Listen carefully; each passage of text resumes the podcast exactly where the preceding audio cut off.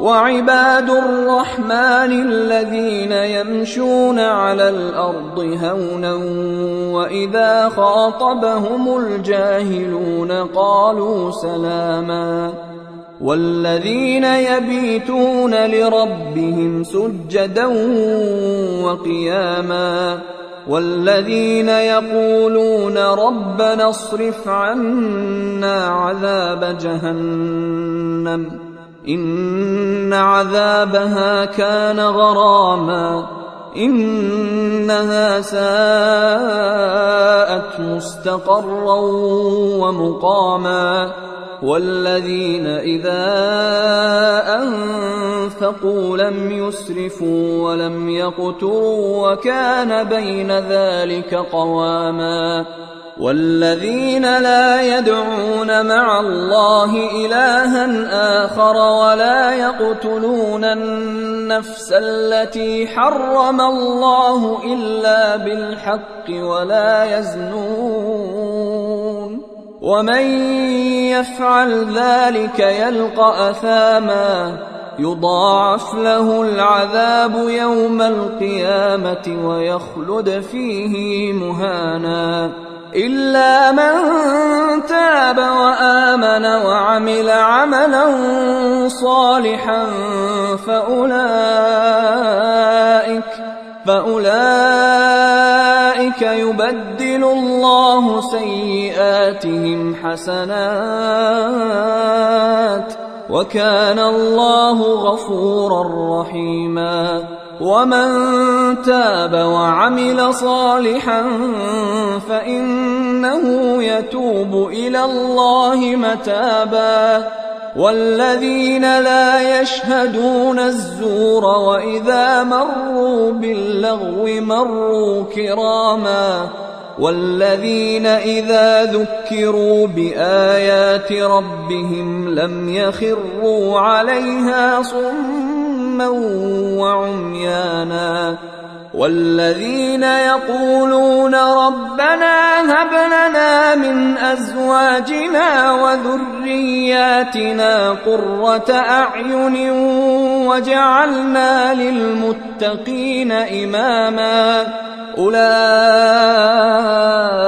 يجزون الغرفة بما صبروا ويلقون فيها تحية وسلاما خالدين فيها حسنت مستقرا ومقاما. الإسلام هو الدين الذي ارتضاه الله تعالى للعالمين وأخبر سبحانه أنه لا يقبل من أحد سواه.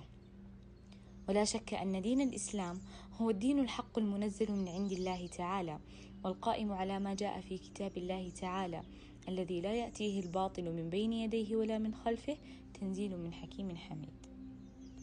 إن الباحث المطلع على نصوص هذا القرآن العظيم ليدهش من غزارته واستيعابه وشمولته ودقته، إذ لم يدع جانبا من جوانب الحياة الاجتماعية إلا تناوله وقال كلمته فيه. مشيرا إلى المرتقى العالي الوضيء الذي أراد الإسلام والمسلم أن يسمو إليه، وإنه لسام إليه بلا ريب، متى استقرت حقيقة الإسلام في قلبه وانسرب هديه اللألاء في جوانب نفسه وخالطت بشاشته روحه وعمرت قيمة كيانه. التواضع. التواضع يتولد من العلم بالله سبحانه وتعالى ومعرفة أسمائه وصفاته ونعوت جلاله وتعظيمه ومحبته وإجلاله ومن معرفته بنفسه وتفاصيلها وعيوب عملها وآفاتها فيتولد من بين ذلك كله خلق هو التواضع وهو انكسار القلب لله وخفض جناح الذل والرحمة بعباده. فلا يرى له على أحد فضلا ولا يرى له عند أحد حقا بل يرى الفضل للناس عليه والحقوق لهم قبله. وهذا خلق إنما يعطيه الله عز وجل من يحبه ويكرمه ويقربه. العفو. إن في العفو رحمة بالمسيء وتقدير لجانب ضعفه البشري وامتثال لأمر الله وطلب لعفوه وغفرانه. إن في العفو توثيقا للروابط الاجتماعية التي تتعرض إلى الوهن والانفصام بسبب الإساءة والجناية. الاعتدال في الإنفاق. يعتبر الاعتدال والوسطية في الإنفاق من أساسيات الدين الإسلامي الحنيف. حيث يعتبر الدين الإسلامي دين الوسطية والاعتدال في الإنفاق. ويشمل هذا الاعتدال المأكل والملبس والمشرب وكافة أمور الحياة. وتعتبر ثقافة الاعتدال من أهم الثقافات التي يجب أن يربى عليها الأجيال والأطفال. ومن أهمية الاعتدال في الإنفاق أنه من أخلاق الأنبياء لذا يجب الاقتداء بهم كما أنه هو طريق الإنسان لرضا الله عز وجل. ترك شهادة الزور.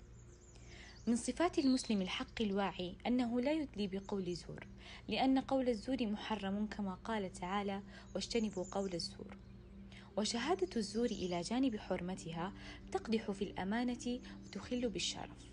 ولهذا نفى الله عن عباده المصطفين الأخيار هذه الصفة. ومما يدلنا أيضا على فداحة هذه المعصية أن رسول الله صلى الله عليه وسلم ساقها بعد أكبر كبيرتين في سلم المعاصي. الإشراك بالله وعقوق الوالدين. إذ قال ألا أنبئكم بأكبر الكبائر؟ قلنا بلى يا رسول الله. قال الإشراك بالله وعقوق الوالدين. وكان متكئا فجلس فقال ألا وقول الزور. فما زال يكررها حتى قلنا ليته سكت.